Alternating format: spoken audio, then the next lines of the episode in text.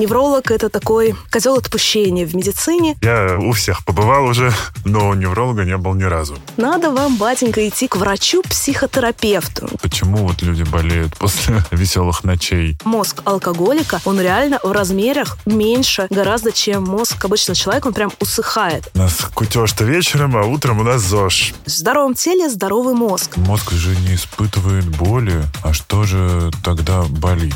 Не стоит многого требовать от своего мозга, это уже too much. Поэтому голову лучше беречь.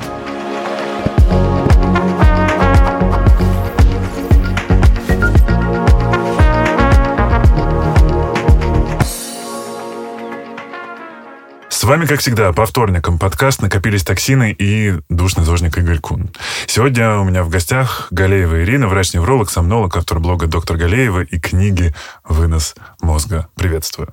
Здравствуйте. Слушай, ну, конечно, хочется... э, Хотя так, шутка отдушнила. Ам, Здравствуйте, что у вас болит? Все, это вам к неврологу. Вот такую шутку я нашел сразу по запросу в поиске невролог. Э, Реально, совсем приходит, типа, болит то, все, и сразу бегут э, к тебе? Да, действительно, невролог – это такой козел отпущения в медицине, которому Ого. отправляют все непонятное. Причем очень часто отправляют профильные специалисты тех пациентов, которые конкретно их, например, офтальмологи или лор-врачи любят списывать всякие проблемы со зрением, со слухом на неврологические Мгм. э, болезни, но это в с- 99% случаев всегда оказывается их патология, и просто приходится пациента перенаправлять э, к более грамотному специалисту э, в офтальмологии или в лор. Мгм. Вот. Ну, у нас даже мемы есть свои локальные, неврологические, где э, стоит невролог, э, тянет целую огромную тележку, стоит рядом там терапевт, лор, э, педиатр, и все накидывают ему туда проблем. Классный мем. Э, Даже прям по- попрошу тебя его мне прислать, если он у тебя где-то в быстром доступе. Тогда расскажи, пожалуйста, чем занимается невролог. Потому что, мне кажется, люди вот типа с нервами до сих пор ассоциируют, типа э, как будто бы путают с психологом. Нет? Да, есть Да? такое. Мы часто работаем как такая прослоечка между э, терапевтом и психиатром, потому что терапевту как-то сложно некоторых людей, особенно кто негативно настроен против психологии, психиатрии, отправить сразу к психиатру, начнутся протесты типа «я что?», там «псих, по вашему мнению?», и поэтому отправлять сначала к неврологу, где невролог, э, посмотрев человека, перекрестив его молоточком, начинает его мягко настраивать на то, что надо вам, батенька, идти к врачу-психотерапевту. Не дай бог сказать психиатр некоторым пациентам, э, объясняя, что вот есть психиатр, который там э, в психиатрической больнице работает с действительно тяжелыми пациентами. Но некоторые люди, они абсолютно психически здоровы, но у них возникают проблемы. И с Мгм. ними нужно обратиться к врачу-психотерапевту, который поможет с этим разобраться. Хотя, по сути, это тот же самый старый добрый психиатр, просто он сидит где-нибудь в частном центре или в ПНД и принимает вот так вот пациентов амбулаторно. Мгм.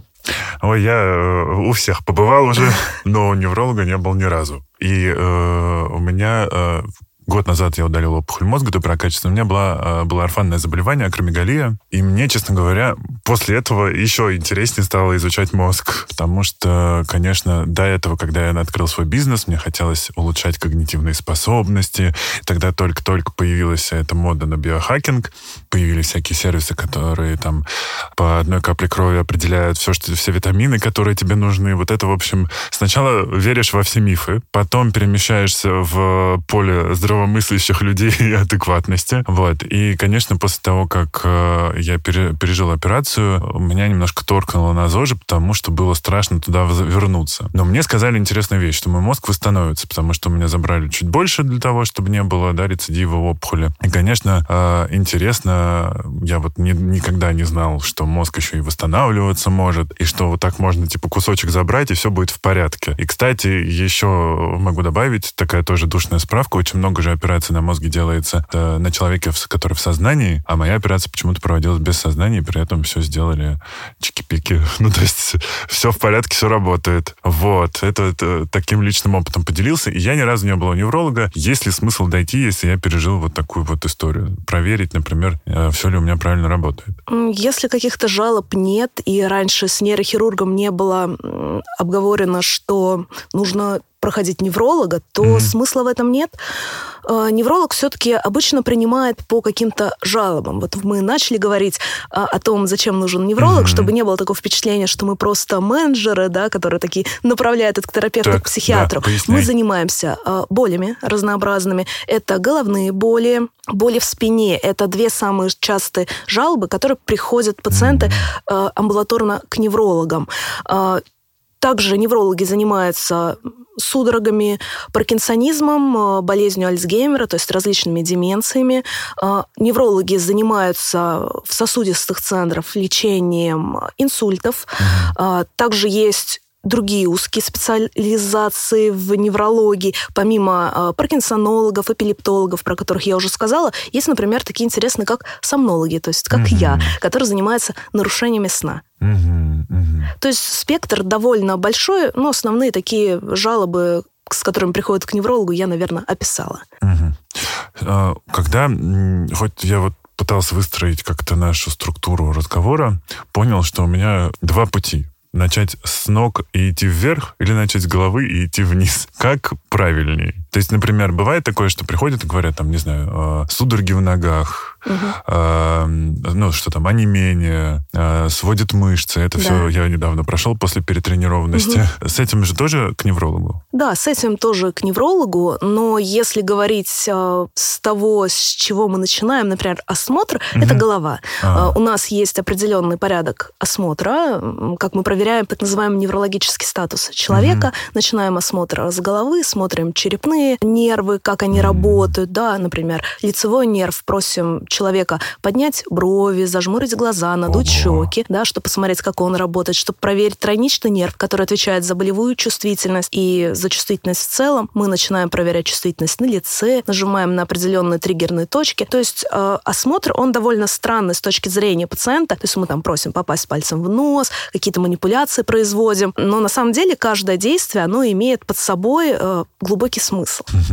Что-то мы проверяем этим методом, иногда даже несколько систем одним методом можем проверить. Захотелось такой э, слегка неэтичный вопрос задать, а вот люди, которые ботоксом заколены, они как вообще, как их проверять? У них же брови не поднимаются. Мы действительно не можем оценить, как двигаются их брови, но это в целом не проблема, потому что, во-первых, мы всегда можем спросить человека, а почему у вас не двигаются брови? У вас ботокс? И женщины говорят, да, да, у меня ботокс, например например. И сложности, в принципе, в диагнозе, например, пореза лицевого нерва, когда у нас повреждается лицевой нерв, и у человека не двигается одна половина лица, mm-hmm. все равно не возникает, потому что ботокс колят только в мышцы лба обычно, да, чтобы убрать морщинки на лбу или, может быть, между бровями. Например, века не колет ботокс, потому что ну, mm-hmm. человеку ведь нужно, чтобы века двигалась. А при порезе лицевого нерва мы увидим, что и века не двигается, то есть это можно отличить от той стороны, где только ботокс это нет. То, что Джастина Бибера сейчас, да? А, не знаю, к У сожалению. Него что-то с одной половиной лица, ага. там были какие-то новости, простите меня. Ага.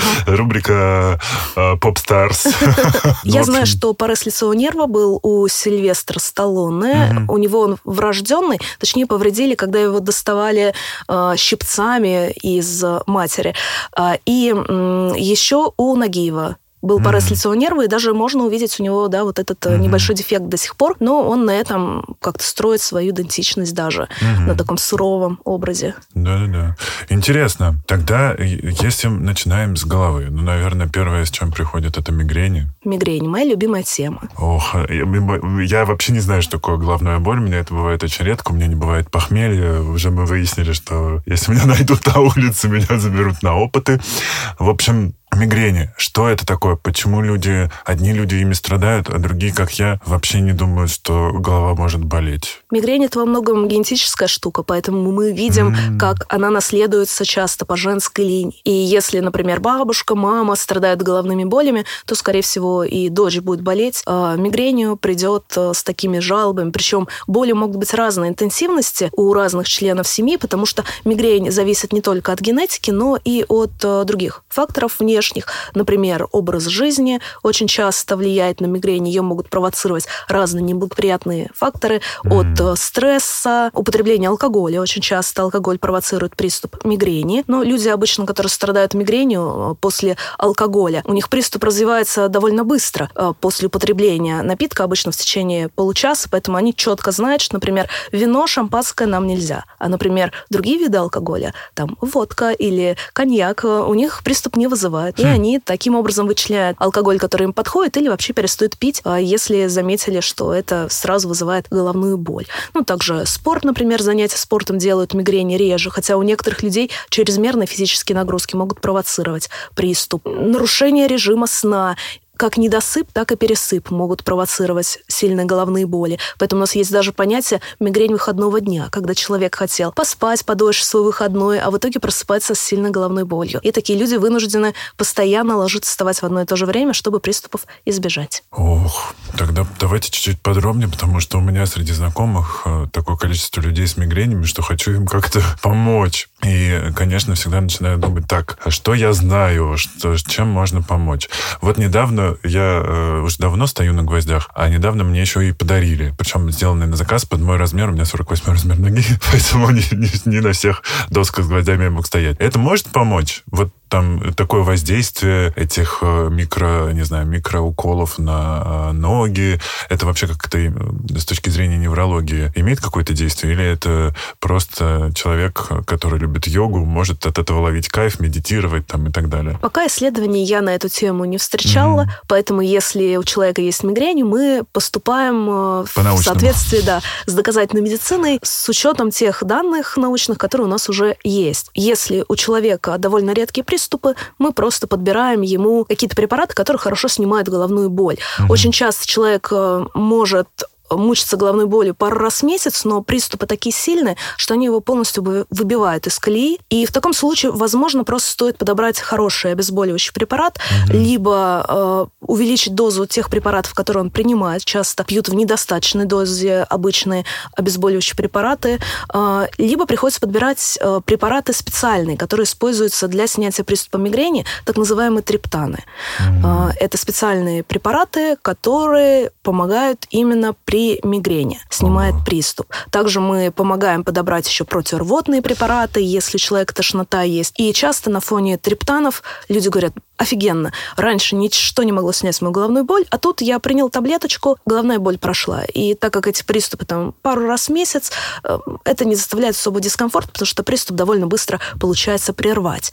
Другой вопрос, если головные боли часто, ведь у многих мигрень переходит в хроническую форму, когда больше 15 дней с головной болью. В таком случае уже опасно очень много пить обезболивающие. Это и в принципе токсично для желудка, печени, почек, э, но к тому же... Привыкание. Э, да, э, есть привыкание, так называемая лекарственно-индуцированная головная боль, которая mm. возникает из-за чрезмерного приема обезболивающих. Если человек пьет больше 15 таблеток обычных обезболивающих в месяц или больше 10 таблеток триптанов в месяц, то у него может развиться как раз вот эта лекарственная головная боль. В таком случае мы предлагаем людям профилактическую терапию. Это специальные препараты, их довольно много. Антидепрессанты, антиконвульсанты, бета-блокаторы, моноклональные антитела, которые помогают справиться э, с мигренью, сделать приступ приступы реже, менее выражены и, соответственно, уменьшить количество обезболивающих. Ничего себе.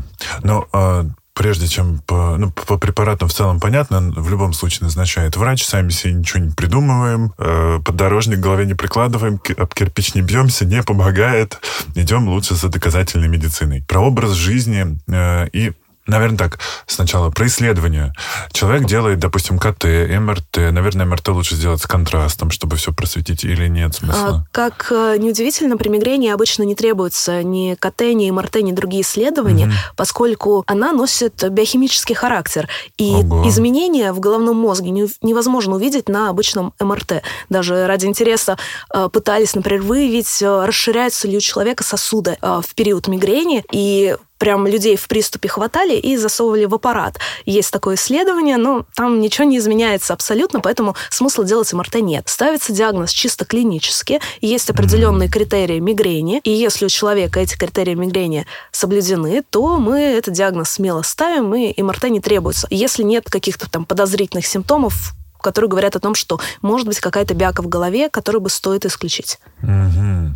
Просто мне даже интересно, возвращаясь там к началу, да, что мозг же не испытывает боли, а что же тогда болит? Мозг действительно не испытывает боли, но в боли участвует наш любимый тройничный нерв, который отвечает за болевую чувствительность. Mm-hmm. Как э, сейчас считается, развивается мигрень? И если очень просто рассказать вот этот механизм, который на самом деле очень сложный, а, там э, идет по мозгу электрическая волна. Она начинает э, постепенно распространяться по мозгу, может захватывать там, например, чувствительные области мозга или зрительную кору. И у человека возникают предвестники мигрени, так называемые ауры. У некоторых людей бывают мерцающие пятна перед глазами, mm. перед наступлением мигрени, которые 5-30 минут длятся. Или может не иметь одна рука, даже речь может нарушаться. Но это кратковременное явление, обычно за 5-30 минут проходит, после чего начинается головная боль. Головная боль начинается, потому что вот эта электрическая волна, она доходит до ядер тройничного нерва. И у человека, собственно, начинается вот эта пульсирующая боль в одной половине головы.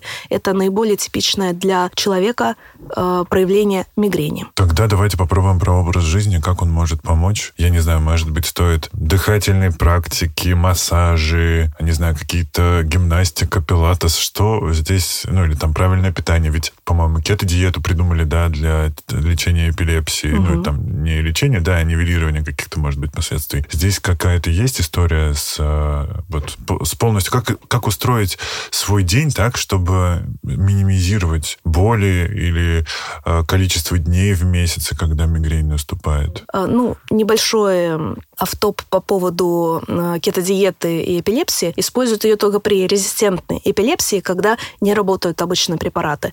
Угу. Это единственное показание для кетодиеты на данный момент известно. Так в целом она считается скорее вредной, угу. чем полезной. А что касается мигрени, мы Э, предлагаем пациенту повести дневничок головной боли, где бы он записывал триггеры мигрени, провоцирующие факторы. И когда видим, что провоцирует у него головную боль, предлагаем эти триггеры исключить. Угу. Например, если он видит, что у него голова болит, когда он не выспался или слишком долго спал, то мы угу. предлагаем ему ложиться вставать в одно и то же время. Если болит голова от пропуска приема пищи, часто триггер это голод, мы предлагаем просто настроить свой режим дня, чтобы регулярно питаться. Если человек видит, что какие-то продукты провоцируют головную боль, например, например, э, помимо алкоголя это может быть кофе, то мы mm. предлагаем э, им отказаться от этих продуктов. Если есть четкая связь, употребление продукта вызывает головную боль. Э, рекомендуем добавить физические нагрузки. По статистике они уменьшают частоту головной боли. Есть, конечно, некоторые факторы, на которые мы не можем повлиять. Например, кто-то говорит, что голова у него болит из-за смены погоды. На погоду мы повлиять не можем. Ну, кстати, это довольно сомнительный триггер мигрени. Есть исследования, которые говорят, что люди действительно часто часто отмечают, что погода э, вызывает мигрень, но, возможно, они просто не знают о других триггерах, которые могут головную боль вызывать. Потому что, когда начинаешь по дневнику отслеживать чисто практически, что вызывает у человека головную боль, и когда были какие-то изменения погоды, ты обычно связи никакой не видишь люди говорят, чуть ли не в 40% случаев это вызывает их приступ. Mm-hmm. Короче, такая тема, которая требует дальнейшего изучения. Mm-hmm. Вот. Но, кстати, на погоду мы частично можем влиять, точнее, не на погоду, а на некоторые факторы. Например, у некоторых людей мигрень вызывает яркий свет.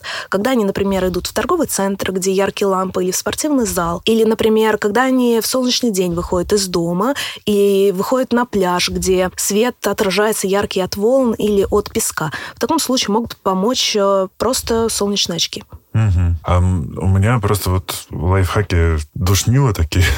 ну, я очень люблю режим потому что меня это спасает даже в стрессовых ситуациях. Ты точно знаешь, ну, то есть, типа, я заранее планирую, что я надену, что я ем, все запланировано. Просто, во-первых, я не трачу на это умственный режим, ой, ресурс какой-то, да, потому что просто, типа, там уже все приготовлено, и я просто быстро собираюсь, там, беру с собой контейнер с едой, или я, по крайней мере, не думаю о том, не гоняю мысли о том, а что же мне съесть, плюс ко всему я же еще распределяю все нутриенты в течение дня, чтобы у меня была полноценная э, еда, ну, собственно, полноценные витамины и микроэлементы поступали в организм. Вот, и к, к этому я добавляю как раз-таки качественный сон, то есть, например, у меня блокаут шторы, у меня ничего не мигает, ничего не звонит, нет никаких запахов, свежесть в, в комнате. Но при этом, например, когда я просыпаюсь, и даже если не солнечная погода, а у меня солнечная сторона, у меня, э, я, во-первых, очень люблю постельное белье такого теплого солнечного цвета, какого-нибудь бежевого, коричневого.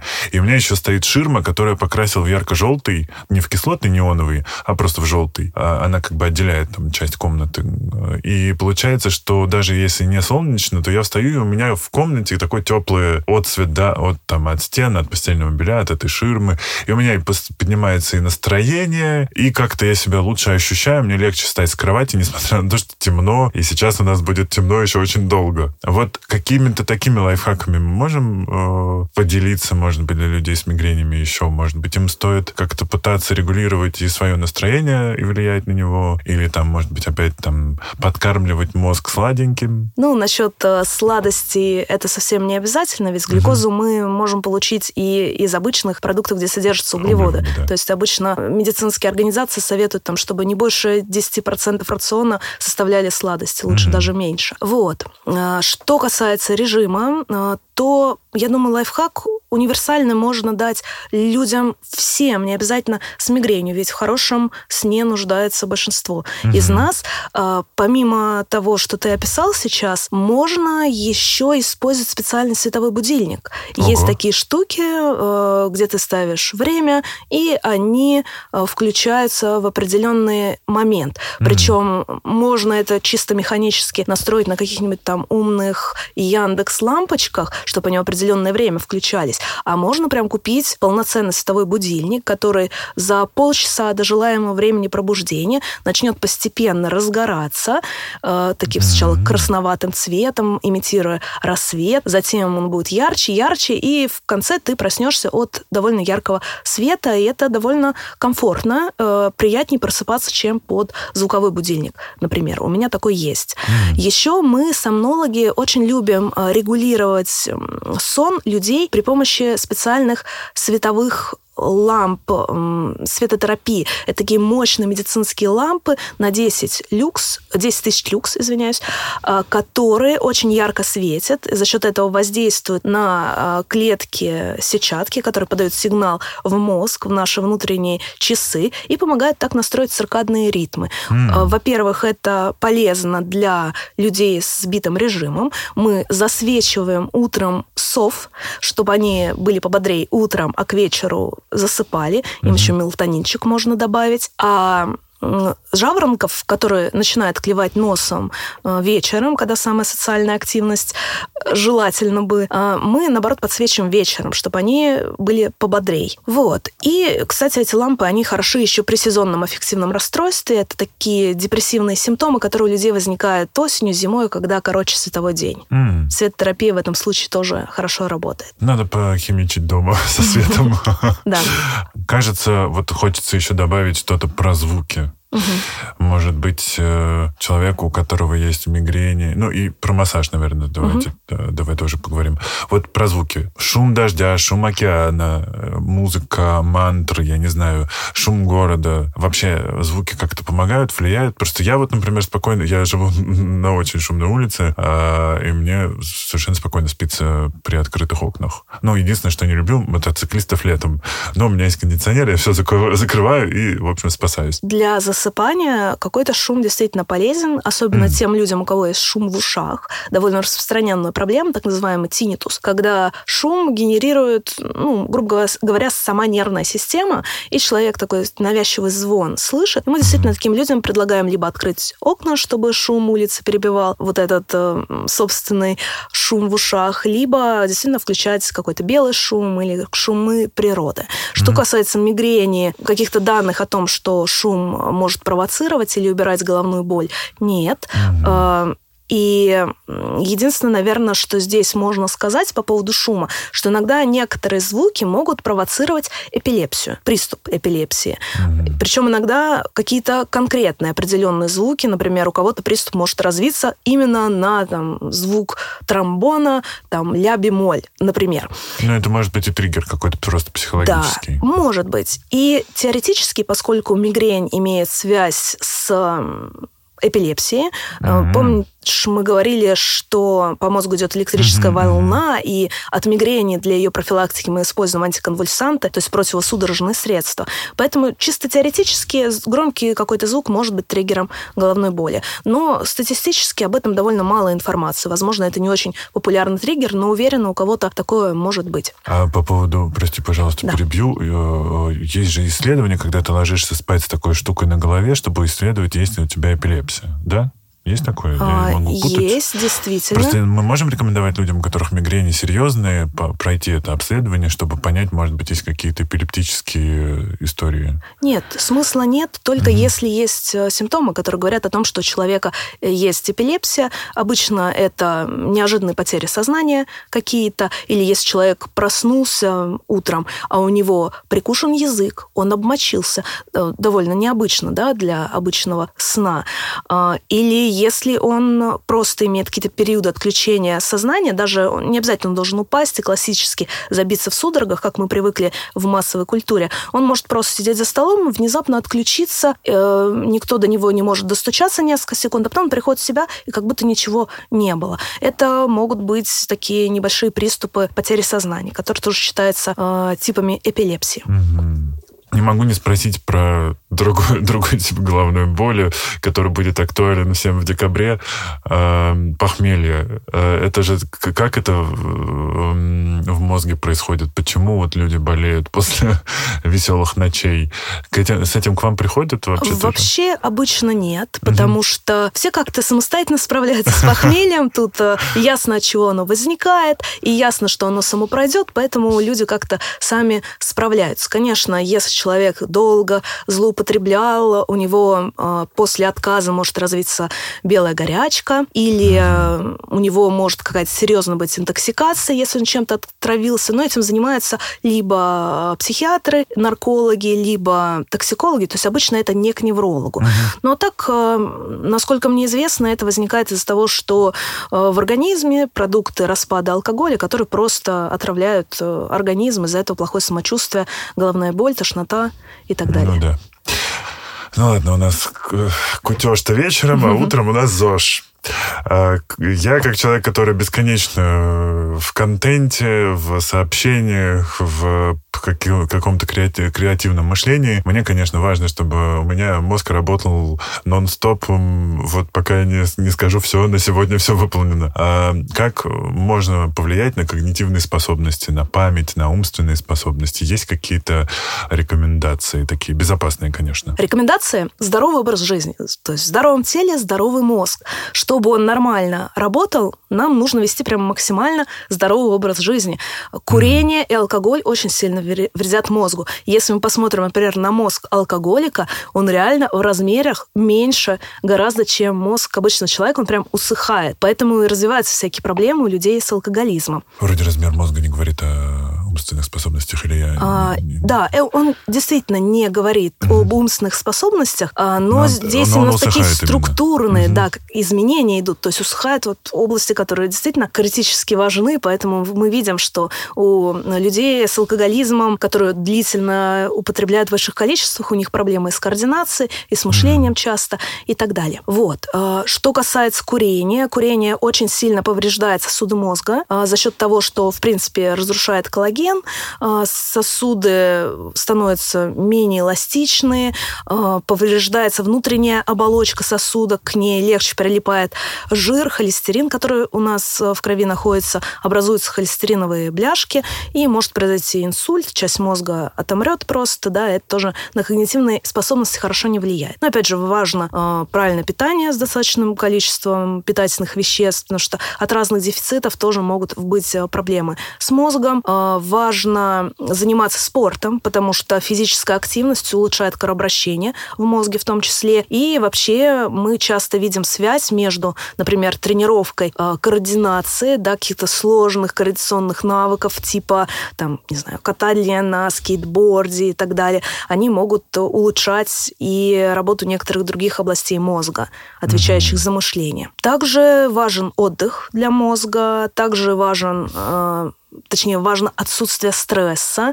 А, различные вот практики осознанности, медитации, они помогают избавиться от тревожных мыслей, которые могут, грубо говоря, оперативную память забивать, мешая выполнять какие-то задачи. Вот. Так что, если человек физически, психически здоров, скорее всего, у него с когнитивной функцией все будет отлично, и ему нужно тогда развивать активно свой мозг, лучше там в первые десятилетия жизни, а, заниматься учебой активно, потому что эти навыки все-таки в будущем пригодятся, и мозг активнее все растет именно в молодом возрасте. Эх, а хотелось, типа, съешь вот эту грушу в 12 часов 3 минуты, и мозг будет лучше работать. Да, да, хотелось бы. Но иногда, на самом деле, мы можем довольно значительно усилить, э, улучшить работу мозга довольно небольшими усилиями. Например, если у человека депрессия, то часто мы видим у него снижение когнитивных способностей. Поэтому, когда ко мне приходит молодой какой-нибудь человек и говорит, говорит, о, у меня там проблемы с памятью, вниманием. Угу. Ну, редко бывает в таком возрасте какая-то деменция, действительно.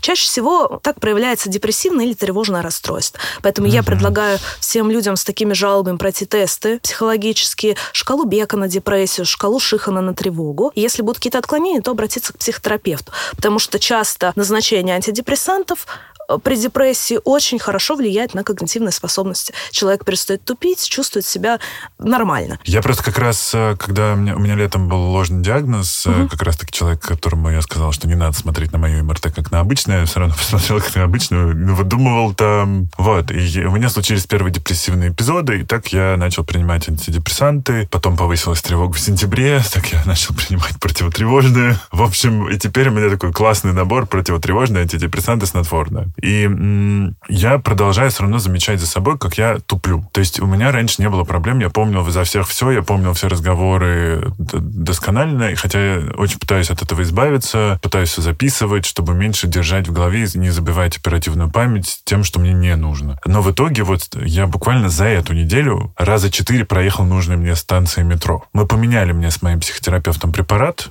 на котором я изначально был, э, антидепрессант. При этом у меня нет э, депрессии, то есть у меня депрессивные эпизоды, просто и повышенный стресс, тревожность. Но я продолжаю вот это тупить. Это, то есть, э, надо просто за собой наблюдать, и это все-таки к, вопрос к препарату, и это не какие-то там проблемы с, со мной. В смысле, с мозгом. Ну, действительно, могут быть препараты, могут так повлиять. Есть же, например, всякие нейролептики, которые человека действительно вводят в такое сомнамбулическое состояние. Вот некоторые люди говорят, а, что я боюсь стать овощем на антидепрессантах. Mm-hmm. Ну, обычно антидепрессанты овощи не делают из человека. Если Максимум фрукт. Да. Если какие-то такие симптомы неприятные появляются, мы обычно просто меняем препарат человеку, чтобы убрать вот эти побочки неприятные. А чаще все-таки вот такая вот сонливость, она характерна для нейролептиков, и то в большой дозе. Так что если психиатр назначает препарат, не стоит их бояться, потому что нейролептики тоже классные, эффективные ребята, если все правильно, грамотно доктор подобрал. Вот. А, и и, во-первых, я всегда предлагаю пациентам, которые говорят на том, что у них там какие-то проблемы с памятью, быть менее самокритичными, угу. потому что... Иногда бывает зацикливаешься да, просто. Да, да, да. Не нужно заморачиваться, все мы имеем право на ошибку, угу. мозг наш крутое, столько делает всяких штук, что действительно, если чем-то увлечены, можно проехать там свою ну, да. станцию, например. А, опять же, нужно обратить внимание на то, почему это произошло. Может быть, станцию проехал не потому, что ты тупой, скажем так, и не знаешь, э, как называется твоя станция, и ты просто не могу понять, где я вообще нахожусь, и все такое. А потому что у тебя там было 100 задач открыто. Вот я это смотрю, я сейчас... обычно во да. французском метро просто так да, да, да. такой, о, Мондио, куда ехать? Так. Да, просто вот я смотрю, ты сидишь сейчас с двумя телефонами в руках, да, да. да? если так же происходит в метро, ну то есть... Обычно так все. Не стоит многого требовать от своего мозга, это уже too much для него. То есть, может быть, стоит э, понаблюдать, в каких обстоятельствах это происходит, и если нужна больше концентрация внимания, то тогда мозгу давать возможность эту mm-hmm. концентрацию получить. Не требовать от него слишком много, если он там выполняет 100 задач и про 5 забыл, ну, господи, спасибо тебе за то, что ты вот эти 100 выполнил опять, ну и бог с ним. Может быть, они не такие важные. Вот Классно, так. это очень хорошо, и это еще немножко про осознанность, и мне прям добавило, да, потому что я такой, так, 100 задач выполнили, 5 забыли, что-то нужно подкрутить. Будем, значит, с утра, не знаю, больше э, дышать э, э, ушами, и вот добавляю себе, допустим, брони кофе, и тут я просто ну, как бы я тоже потребляю много контента, и в том числе диетологов, и нутрициологов, и биохакеров, и каждый раз пытаюсь найти научные подтверждения тому, что они пишут, потому что, как правило, там какая-то ересь. И вот, собственно, один из мифов, на который я прям клюнул, это про то, что э, мозгу не, нужны не углеводы, а жиры, и чтобы его с утра запустить, нужно есть не углеводы там, а вот выпить броня кофе, это черный кофе с э, MST-маслами, это там пальмовое, кокосовое и масло кхи, э, и прям якобы он заработает как не в себя. А, вообще мозгу жиры, безусловно, нужны, потому mm-hmm. что мозг, по сути, один большой кусок жира. Он, э, все его вот эти оболочки, они из жира состоят, поэтому, когда люди пытаются отказаться от холестерина совсем, их нужно предостеречь, потому что, блин, а мозг-то из холестерина состоит, ребята. То есть э, его нужно употреблять mm-hmm. все равно в пищу. Гормоны наши половые состоят из холестерина, а, поэтому, ну, как нам говорил один профессор наш на уроке биохимии, что, ребят, ну вы чего, хотите стать э, существами без гормонов, вы зачем отказываетесь полностью от холестерина? Не нужно. Нужно употреблять э, все продукты, которые существуют mm-hmm. вообще, чтобы питание было максимально разнообразно, а если холестерин будет повышен по анализам, то это уже к врачам, они вам скажут, действительно надо в диете что-то убрать, или это какая-нибудь наследственная... Просто не ешьте котлеты каждый день. Да. да. Иногда это работает, но и бывают всякие наследственные штуки, потому что холестерин холестерин у нас большей частью не извне поступает. У нас холестерин печень mm-hmm. в большом количестве продуцирует, поэтому здесь имеет смысл уже препараты, например, э, от э, холестерина принимать, статины так называемые. Я, кстати, даже знаю человека, у которого недостаток холестерина, при том, что она питается достаточно разнообразно. Вот, то есть здесь э, все вот так вот индивидуально. И э, мозгу, то есть вообще на завтрак, мне кажется, самая классная тема это какой-нибудь английский завтрак, где есть все. Mm-hmm. Там и бобы, и хлеб, и яичница, и там какой-нибудь сладкий тост. То есть, чтобы получить э, полный такой комплект для мозга, сначала быстрые углеводы, чтобы он здесь сейчас завелся, медленные в виде там какой-нибудь овсянки, чтобы он потом еще проработал какое-то время до обеда. Ну и там э, жиры, белки, это, в принципе, там для мозга, для организма строительный материал. А, я эксперт на Яндекс.Кью. Периодически люблю туда залезть, потому что вопросы, которые придумывают люди или которые задают люди, ну, ты никогда в жизни не подумаешь об этом.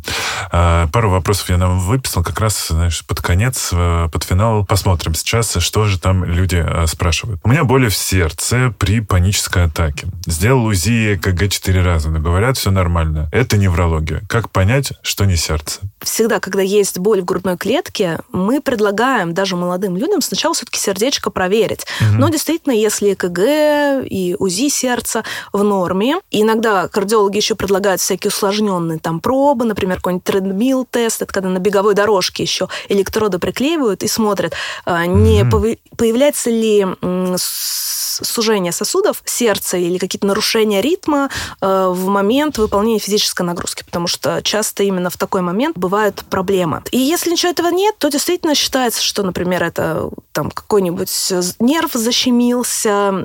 Часто это клинически мы можем на осмотре, например, заметить, э, нажимая на какие-то определенные точки на грудной клетке, где-то mm-hmm. человек такой, о, вот здесь больно. И ты понимаешь, что это именно снаружи болит э, грудная клетка, а не внутри сердца. Mm-hmm. Но все равно мы даже вот в больнице, когда ко мне боли в грудной клетке поступают, всегда делали ЭКГ, чтобы исключить всякую бяку, чтобы точно не было инфаркта. Потому что вот это тот случай, когда лучше перебдеть, да. исключить патологию сердца. Согласен. Вот. И э, потом, если еще панические атаки, здесь еще могут боли даже не из-за нерва возникать, а такие психологические, как mm-hmm. человек понервничал, и вот ему, у него повышается как бы чувствительность к любым болевым стимулам, и он чувствует эту боль в грудной клетке. И тут уже психиатрическая такая история, нужно до психиатра, чтобы панические атаки вот эти убрать. Mm-hmm. А, ну, про имеет ли психология и неврология друг к другу какое-то отношение, можно, наверное, ответить коротко. В целом мы уже поговорили да. об этом. Почему болят глаза? Для боли в глазах много причин. Mm-hmm. Тут нужно разбираться, болит один глаз или оба, в каких ситуациях это происходит. Чаще всего это какие-то офтальмологические дела. Mm-hmm. То есть, например, это может быть глаукома, а, которая болью в глазу сопровождается, или, например, повреждение роговицы, там, какая-нибудь язва роговицы и так далее. Реже бывают да, какие-то неврологические проблемы, это какая-нибудь там, может быть, ну, такие нейрохирургические, невр, нейр, э, неврологические, например, опухоли в глазнице или, опять же, тройничный нерв тот же поврежден, который в глаз может отдавать и так далее, и так далее. Но это довольно редкая жалоба, именно неврологическая. Чаще всего это автом, офтальмологическая проблема.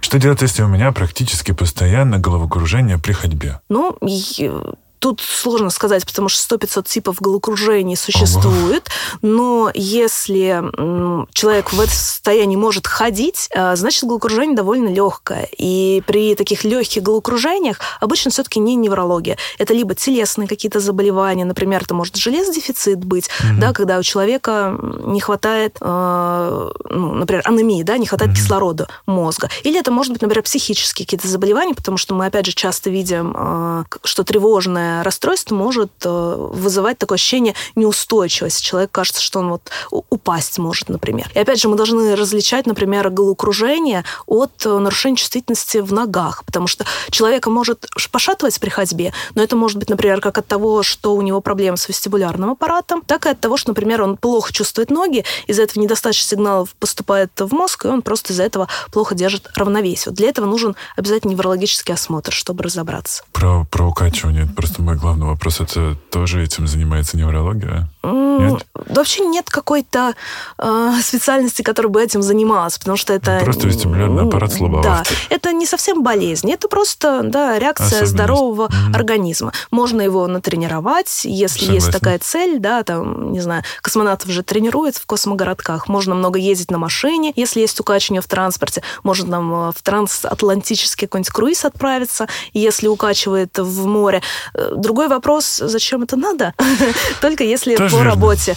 Но человек тогда сам адаптируется. Большинство людей там за три дня могут полностью избавиться от морской болезни. Угу. И последний вопрос э, про сотрясения. Чем они опасны и опасны ли? Потому что нас, конечно же, с детства пугают там головой не ударься, головой не ударься. Ну, опасно в первую очередь, что может быть какая-то реально серьезная травма, может быть э, внутричерепное кровоизлияние, угу. и это часто нейрохирургическая история, потому что лишний объем э, крови в черепе, череп же у нас ограничен угу. по размеру, и эта кровь, она начнет задавливать головной мозг, и он просто может погибнуть, человек умрет. А, поэтому лучше головой действительно не биться. Если у вас какие-то потенциально а, опасная деятельность, то нужно использовать шлем, да, или каску, например, да, если это какие-то строительные работы, чтобы голову уберечь, потому что это довольно ценная, хрупкая вещь у нас.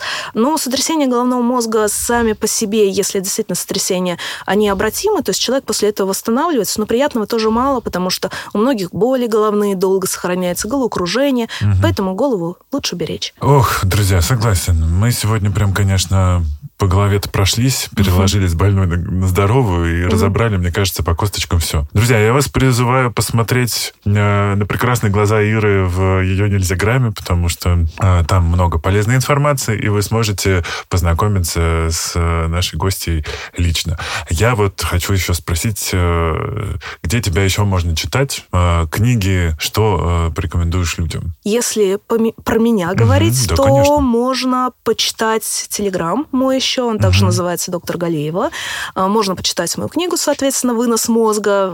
Если понравился этот подкаст, книга точно зайдет, потому что там примерно такие же интересные штуки про нервную систему с разных сторон разбираем. Вот. А если порекомендовать какие-то интересные книги по неврологии в целом... Ну или, допустим, тем, науч... у кого мигрень. Да. Может быть, есть такое что-то а, помогающее? Я бы, наверное, у меня почитала мои посты про мигрень. Вот именно если какие-то конкретные нужны приемчики, действия, да, или ко мне прийти на консультацию, я еще и принимаю в клинике. А так я всегда советую любителям вот таких э, неврологических штук почитать Оливера Сакса. Очень классный невролог, эм, который написал суперские книги про э, нервную систему. Наверное, самый известный человек, который принял жену за шляпу. Угу. Я рекомендую начать с нее. Если зайдет, то читать все остальные его произведения. Ирина Галеева, Врач-невролог, сомнолог и автор блога «Доктор Галеева» и книги «Вынос мозга» сегодня была у нас в гостях. Спасибо тебе. Спасибо. С вами был амбассадор Чекапов, здорового образа жизни и просто душный зожник Игорь Кун. Услышимся, как всегда, в следующий вторник.